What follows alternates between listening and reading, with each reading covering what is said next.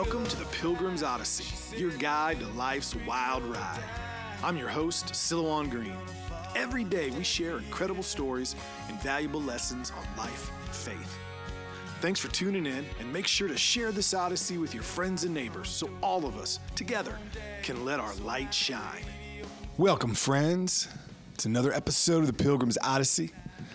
It's your host, Silouan. Great to be with you. It's Friday. The weather's looking good. Looking forward to being home with the family.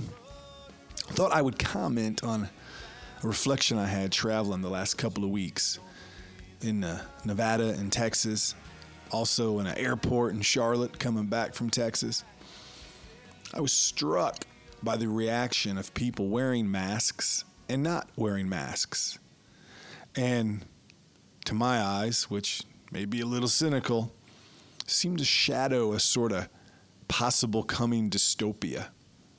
Now, I saw this no more, no more clearly than in airports. Now, during the summer, if you were to airport almost anywhere and you were walking around, you know, you get off the plane, put your mask down, maybe you're walking around without a mask, you would get looks like, "Do you want to kill somebody? How rude and insincere can you be?" You get people jumping out of your way, eyes getting big. You'd see it all the time, no matter where you were. But now, and it doesn't matter if you're in Texas where they dropped the mask mandate or you're in another state where it still exists, there's almost no reaction, basically none. You see people walking around without a mask and walking by other people, there is no reaction. You could walk by somebody wearing three masks and not get a look, not get a worry, get absolutely no concern from them but they're still wearing masks. And I really think that now, not all, but for most people, regularly wearing masks, even when they don't need to, you know, state like Texas, no mask mandate. Plenty of people walking around in places where they have they're not they don't have to wear a mask. I think it's done because well, that's just what you do. I think after a year regulations, a year of fear, a year of concern, a year of caution, you're good intentions for most people. Well, it's just what you do. Not out of any real fear or concern that not doing so is going to get people killed or walking by somebody without one's going to put you in jeopardy. I think there's almost none of that for anyone I see. I love people watching. I mean, at one point, I was in a corner of an airport just watching. Nobody could see me. I'm just watching people and how they're reacting to each other.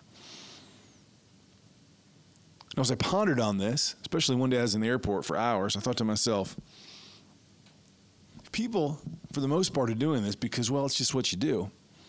What else can we be talked into?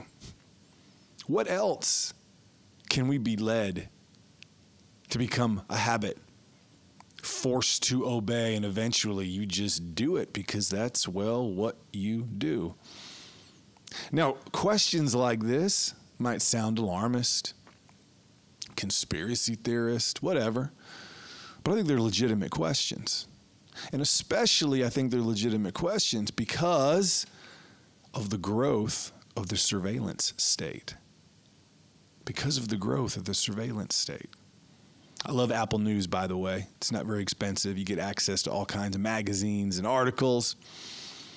And as I was thinking about this and wondering, you know, what will I say in the Pilgrim's Odyssey? This article popped up from Wired and it was an article about our surveillance society. Sort of the unquestioned, really, premise, because it's true, you can't really question it.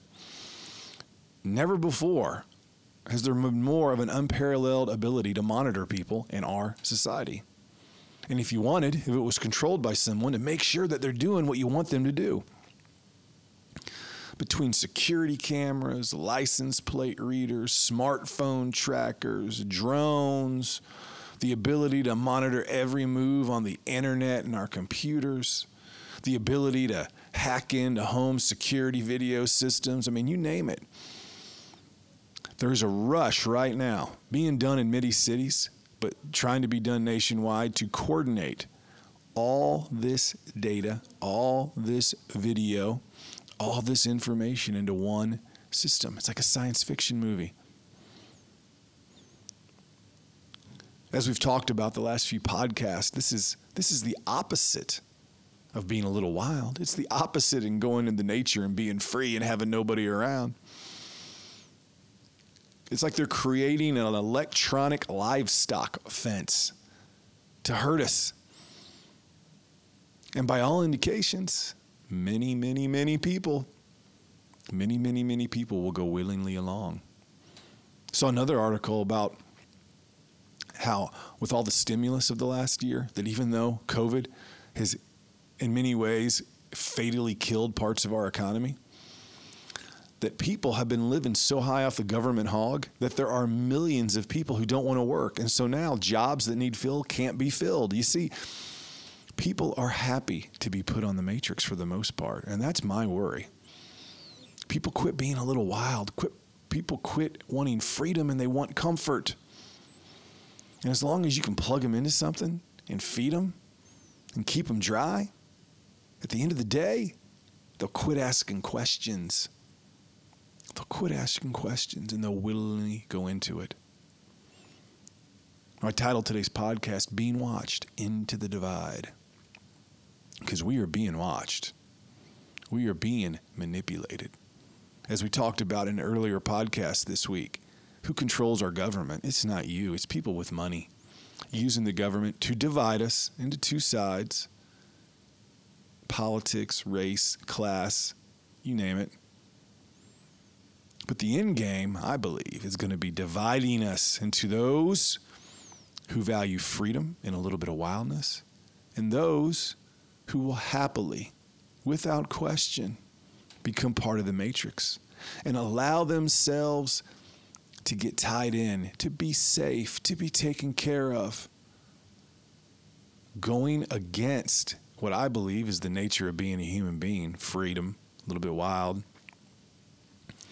and just being taken care of, sitting in a chair and go, put those goggles on my eyes and, and take me away.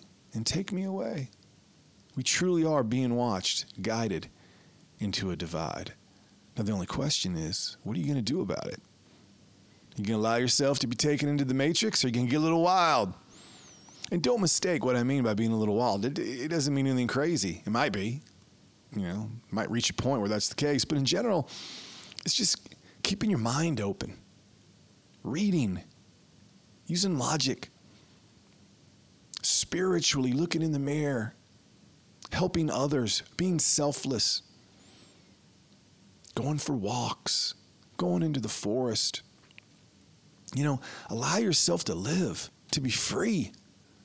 When you do that, you want more of it and you'll be able, better able to identify those and those things that want to take it away from you for their own benefit. Not only that,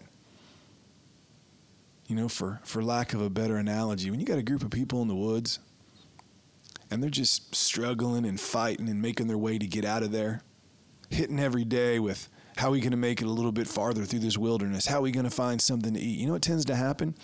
You forget about all the things that divide us. You forget about it. It's not important. We need a little bit more of that. We need a little bit more of that. A little bit more living, surviving, getting down in the dirt, coming together so it doesn't matter what you look like, where you go to church, what you believe, who you sleep with. We're just all together. As opposed to allowing ourselves to be put comfortably asleep, or as Pink Floyd, one of my favorite bands, might say, comfortably numb, but not from heroin, from the internet and government payments and whatever it may be, and live. May we be unified in life and being a little bit wild. So until next time, my friends, why don't you join me? Why don't together we aim high, spread our wings, and head off into the wilderness? Joining together, blazing a trail of freedom and life and love and kids and tribes and families and faith. And keep your eyes on the things that matter. Things you feel when you close your eyes and you breathe in deep the things you feel when you hug the ones you love, the things you feel when you go to church on Sunday morning and you truly feel part of God. The things you feel when you go outside in the rain and you just let it fall on you. The things you feel when you go out into the wilderness alone, but you know you're not alone. The things you feel when you turn off technology and turn your eyes away from the blue screen and get your faith in the sun and just feel a little heat. Feels good. That's what I'll be doing this weekend. I'm Silouan. I'm your host. Join me next week. Spread the word to your friends. As always, may you find a little peace. You've been listening to the Pilgrim's Odyssey. Make sure you comment, share, and like this podcast so all of us together can let our light shine. For books, videos, and more content from me, your host, please visit Silouan.com. That is Silouan, S I L O U A N.com.